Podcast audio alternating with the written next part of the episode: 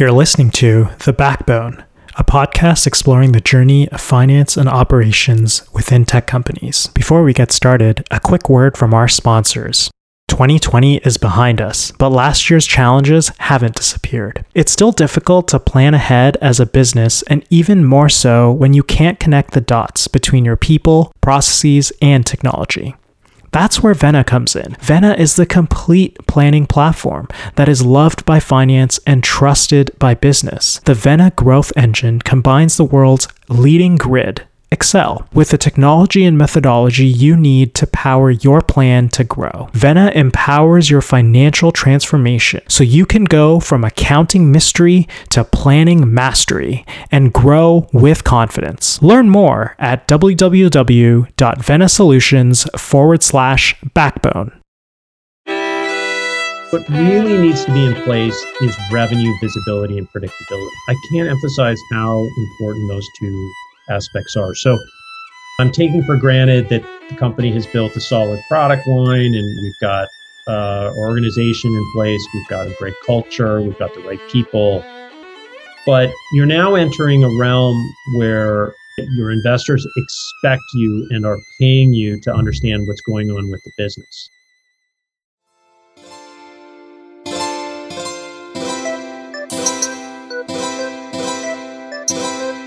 Hello, and welcome to another episode of The Backbone, a podcast exploring the journey of finance and operations within tech companies. I'm your host, Shubham Datta, at Shabam on Twitter. If this is your first episode, welcome, and thanks for checking it out. For those returning listeners, I'm so glad you're here. I hope that you've subscribed, rated, and reviewed the show on whichever platform you're hearing this now. It would mean so much to me and help spread the stories of these amazing finance leaders we feature on The Backbone. Joining me on this episode of The Backbone is Curt Sigfstead, CFO at Clearbanc, the fastest, most affordable way for founders to fund their business. As Clearbanc's Chief Financial Officer, Curt is responsible for all finance functions, including capital markets, investor relations, accounting, treasury, FP&A, legal, corporate development, and business operations. He has always loved working with driven entrepreneurs and business leaders. He has led teams advising on some of tech's largest M&A deals and raised billions of dollars of capital across public and private debt and equity markets. Prior to Clearbanc, Curt led JP Morgan's West Coast technology investment banking practice. And so without further ado, here's Curt CFO at Clearbanc.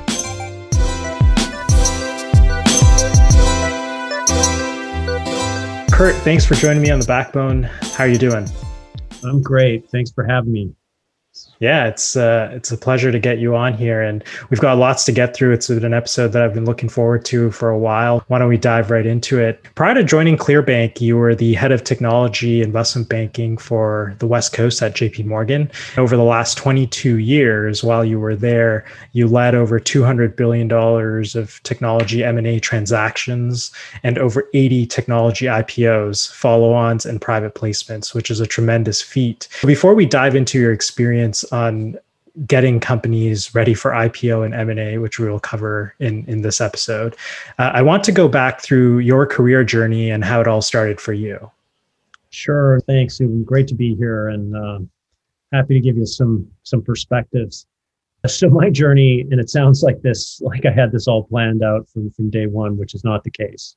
It started when I got to business school and I became very interested in finance. And at the time, working for an investment bank was sort of one of those career paths that was very intriguing and attractive for a variety of reasons. And so I had a summer internship with JP Morgan.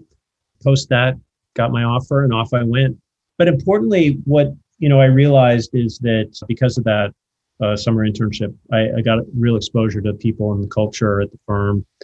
That gave me the comfort that I was in the right spot and I was really interested in technology, and and it was really just a personal interest. I wasn't an engineer or a CS major. I just was really interested in how technology could change a lot of things going on in the world at the time. That's what led me to technology investment banking at at, at JP Morgan early in my career. And throughout my career, really the most rewarding part of my job was working with you know entrepreneurs and founders. That's what really sort of drove me in my career in terms of working with really exciting people doing really exciting things on the bleeding edge of tech. Going back, when I joined JP Morgan, we certainly were not the powerhouse that JP Morgan is today. This was pre Jamie Dimon. And so I, I, grew with the firm and its, its efforts in its technology investment bank, which was an incredibly rewarding experience. I think my first deal was like for a small defense contractor. I think it was $125 million M&A deal. And the largest deal was advising Dell on acquiring EMC, which I still think stands out as the largest tech M&A deal of all time at, at about 67 billion. As you yeah. mentioned, I worked on a lot of IPOs, Twilio, VMware, companies like Smartsheet, Alteryx, Avalara, lots of software M&A. But importantly, I got to a point in my career after running the West Coast tech practice for a while, and I, I really sort of this this passion and this desire to work with entrepreneurs was was still there and as strong as ever. And I'd met Andrew and Michele a few years earlier, and lo and behold, they persuaded me to join Clearbanc. So here I am. That's awesome, and we're gonna dive into a bit of those M and A and IPO stories and later on in the in the show. But before we get there, why don't you tell us a little bit about Clearbanc? What does the company do, and what is it all about? Sure. Well, in a nutshell, Clearbanc is building the capital inter- infrastructure for the internet. We work with digital founders, software platforms, and financial institutions to remove the complexity of financing growth. So, really, yeah, that's a lot of jargon in, in one sentence. So, let me just sort of break that down. So, our first step is we really pioneered this idea of the way founders get capital to grow with our MCA product. And MCA means merchant cash advance in a lot of ways, we created a new asset class. What's interesting is in building that business, and we've built a substantial business. We've had about a billion and a half of originations. We've been growing over 100%. we found ourselves at the center of a very interesting emerging trend, which is embedded finance.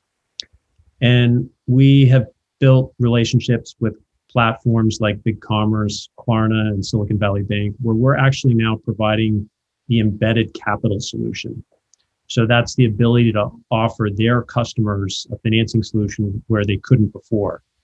This leverages our AI and machine learning, our capital markets expertise, and our core technical lending and regulatory experience. But to get there, we had to build our core business first. We had to build the financial infrastructure first, that, as I mentioned, capital markets, underwriting risk, and core tech ops. This gave us the ability to build a large customer base and now we have over 20 billion of GMV, which is gross merchandise volume, which is sort of a transaction metric for all of our customers on our platform. And that's important because we can build data insights and modeling, and it helps us manage risk. But more interestingly, it also helps us build new products and solutions very quickly because we can see where our customers are spending their money and what, what issues they're having in terms of growing their companies. So you may ask, so what makes our platform unique? Well, we continue to grow our originations during COVID when many other platforms stopped or just simply failed. And our secret sauce is really that we're cross platform. So we incorporate data sources from many different areas that power our customers' companies. And secondarily, we inform our founders on the best way to deploy their capital. So we're a different kind of capital provider and that we just don't provide capital and then you decide how to spend it. We give you suggestions based on what we see in terms of your performance uh, because we have benchmarking and insights as how to best deploy that capital. Then we have a card and payment platform to ensure that we understand how that capital is spent. Sort of we understand and we give sort of a set of guardrails to our founders to to help them spend that capital most effectively. And it feels like it's working. We're early, but as I mentioned, we've we've got sort of 100 percent plus growth, and and uh, you know last in the fourth quarter we were up 100 130 percent year over year. So good, all good so far. That's what I would say, Subin. Yeah, no, that's great. And you mentioned other platforms may have had to stop originations during COVID, but it seems like it's actually accelerated your originations when other providers may have had to stop. Would you say that's that, that's been an advantage to your kind of cross-platform approach? Yeah, I think so. I mean, what we found is that if you're a, a payments platform your single data source is your is the transactions that that company you know is doing on your platform but they may have other platforms that they're using. They may have other stores that they're, you know, transacting on. And so you don't get the full picture. So you've really just got a slice of the pie. So you have a limited sort of perspective or view of the entire customer. Whereas we can see inventory, we can see sales, we can see financial performance, we can see banking data, accounting data. So we have it all in one one package. And I think the second thing is is it revealed those who really made decisions based on data and real-time data, which is what we have, versus those who were fintechs that in effect were leveraging processes that a lot of more traditional lending institutions already had in place, but were probably running a little bit closer to, on the edge of risk and they got caught and those those institutions in some cases they they they stopped lending altogether and some of them sort of disappeared from the landscape. That that's a good overview of of Clearbanc and what what the company is about. Time for a quick break and a word from our sponsors. 2020 forced all of us to react adapt and pivot all without a playbook. As we kick off 2021 how are you planning to lead and grow your business whether you're looking to make up for lost time or to accelerate growth, Vena can help you streamline the way you plan. If you're looking to upgrade your ability to adapt, improve the way you manage your workforce, increase your number of accounts, or gain a better understanding of what drives your business, you need a plan to grow. And that's where Vena's complete planning platform comes in. Check out venasolutions.com forward slash backbone for more information. And now back to the show. One of the things that you said to me, which was very interesting when we did our introductory call, that I want to learn more about was this concept of risk within a startup. And so, as we know, there are tremendous amounts of risk for companies all around, but especially so for startups. However, there are risks that a startup has to take versus those that they don't and there are things that you need to pioneer versus things that that you don't. So as you think about risks as an emerging company has to take as a cfo what frameworks or mental models do you use to evaluate those risks? Sure. So i appreciate the call out. But i i don't think i'm really saying anything that groundbreaking here. The way i see it is that we are paid in the venture back world, so as executives or sort of team leaders, to drive the highest returns in the shortest period of time possible. That's now I may invite some questions on this. It sounds kind of crass, but at the end of the day, VCs are asset managers and they're paid on performance. End of sentence. And this performance all has to happen at the bleeding edge of innovation. so you've invited a very complex set of, of issues that you have to deal with in order to succeed. Therefore, my thought process is always to help us move as quickly as possible while thinking about ways to de risk it. So, what do I mean by that? So, a need comes up for a platform or a tool, like just as an example. And typically, there's a bias to build it. Our engineering team and software teams, they're very talented. And I see this across when I was working in tech at JP Morgan a lot as well.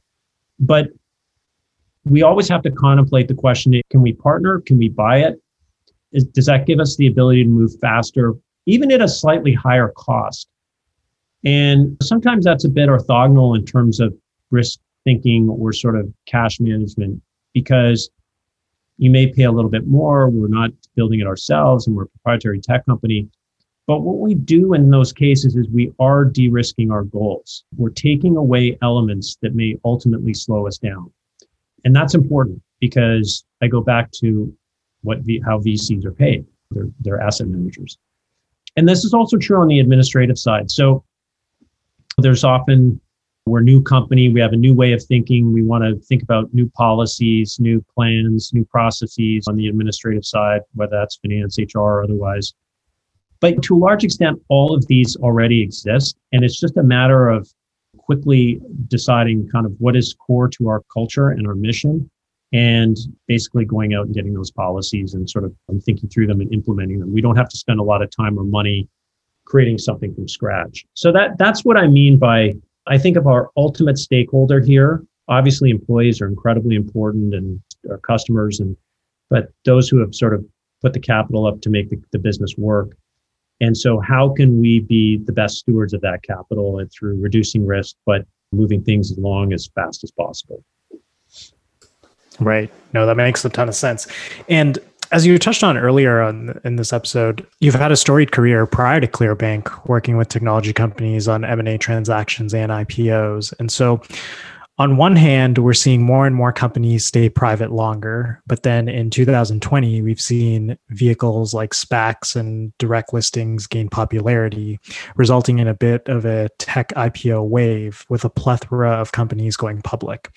So I want to spend some time talking about two items first ipo readiness and then two m&a so maybe starting with ipo readiness uh, what is the right time for a company to think about going public in this economic climate and specifically for the cfo what are the things that need to be in place before that can happen sure so first and I counseled many companies along these lines. The IPO is one of likely many financing events that the company will execute. So it has this, it is a unique one because now you have, or will hopefully have, if the IPO is executed correctly, a liquid security that investors can put value on every day.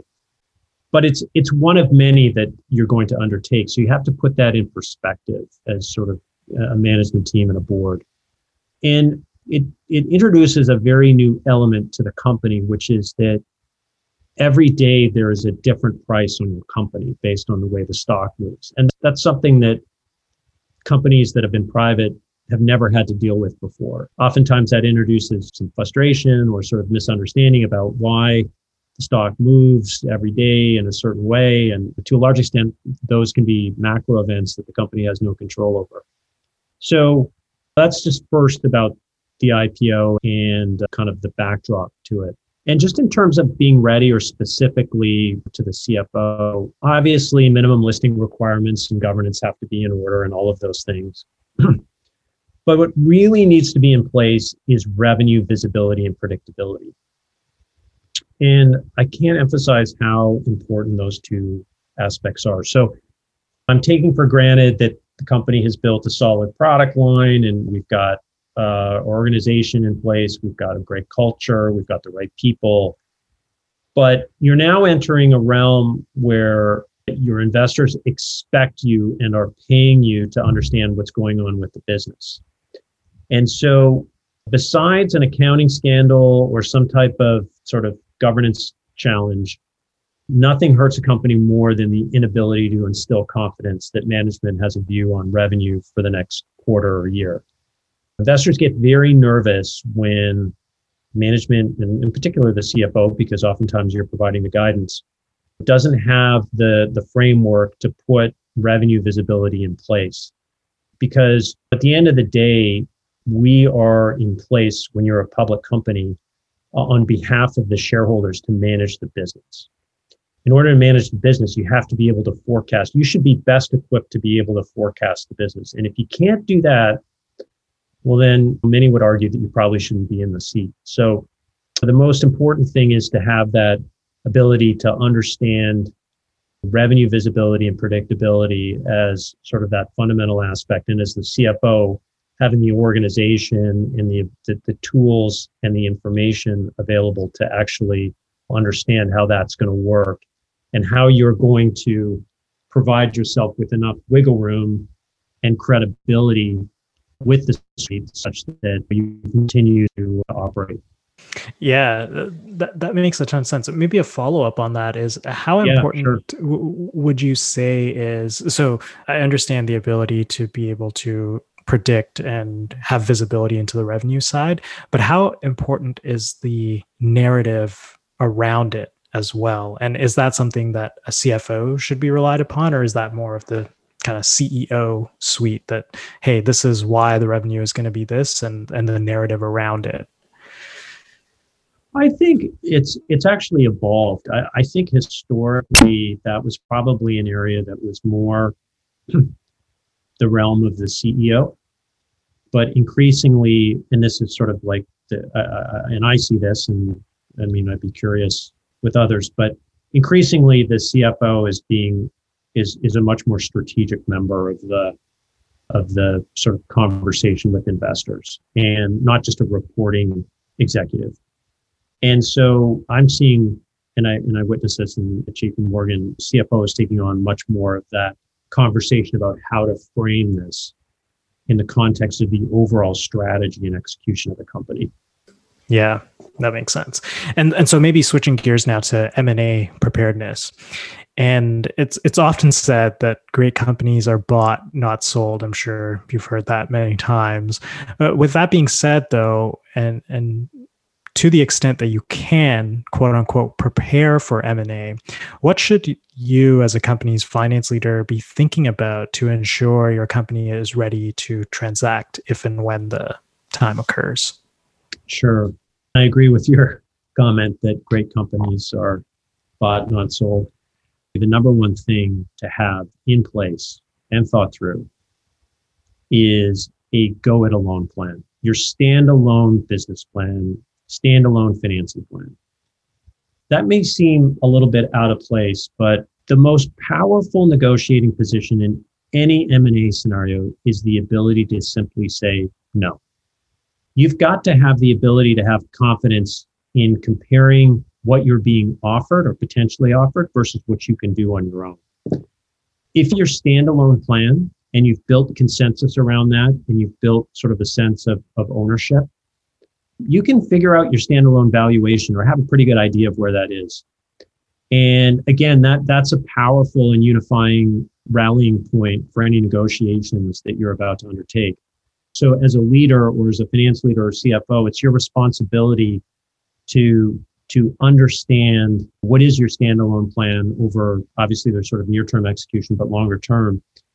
And to have an idea or an understanding or framework with your CEO or other members of the senior team, and especially the board, as to how valuation sort of fits into that based on the standalone plan. It sounds a little bit simple, a little bit trite, but it's it's it's incredibly rare that you find organizations that are that prepared, and it inspires a sense of confidence when you're dealing in any M and A scenario. And and I think it also sends a message to the board as a finance leader that you've got uh, your ducks in a row and, and are prepared right? Your alternative of going at it alone and what that's worth to you and the company, knowing that in advance can definitely help you at navigating M&A conversation. That's for sure.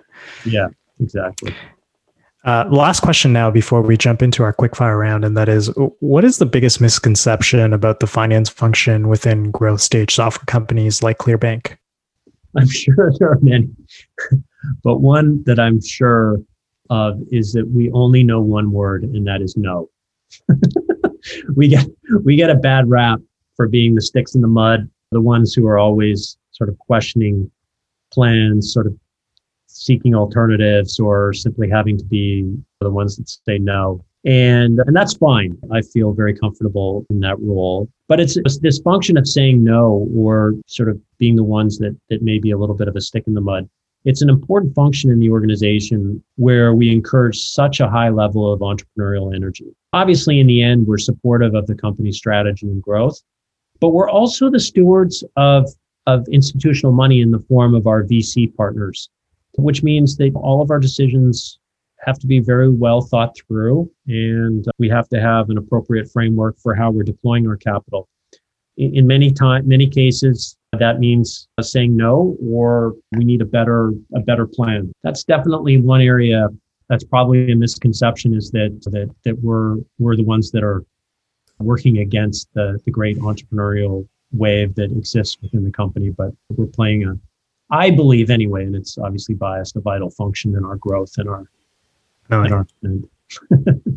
yeah, I, I, agree, and it's one that we've heard other guests share as well. But I think it's uh, a misconception, but maybe rightly so, just given what, what you what you outlined. What I'd love to do now is jump into our quick fire round. The way this works is I'll ask you a few questions. You'll have ten to fifteen seconds to respond to each. How does that sound? Okay, sounds good. All right. What's your go-to online resource for all things finance related?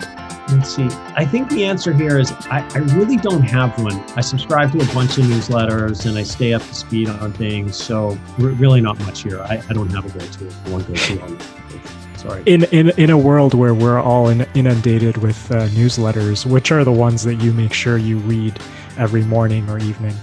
I like the Morning Brew a lot, Business Insider, and I read Seeking Alpha's Wall Street newsletter in the morning. Nice. Also, the New York Times deal deals. They have a deal sheet. Deal I- book or something like that. Yep. Exactly. Yeah, yeah. Nice. What's your favorite productivity hack? Hmm. I think really focusing on impact lists versus to-do lists. I like to spend my time on impact items rather than just getting stuff done. So I spend a little bit extra time on impact versus just getting stuff done, and that helps me save time.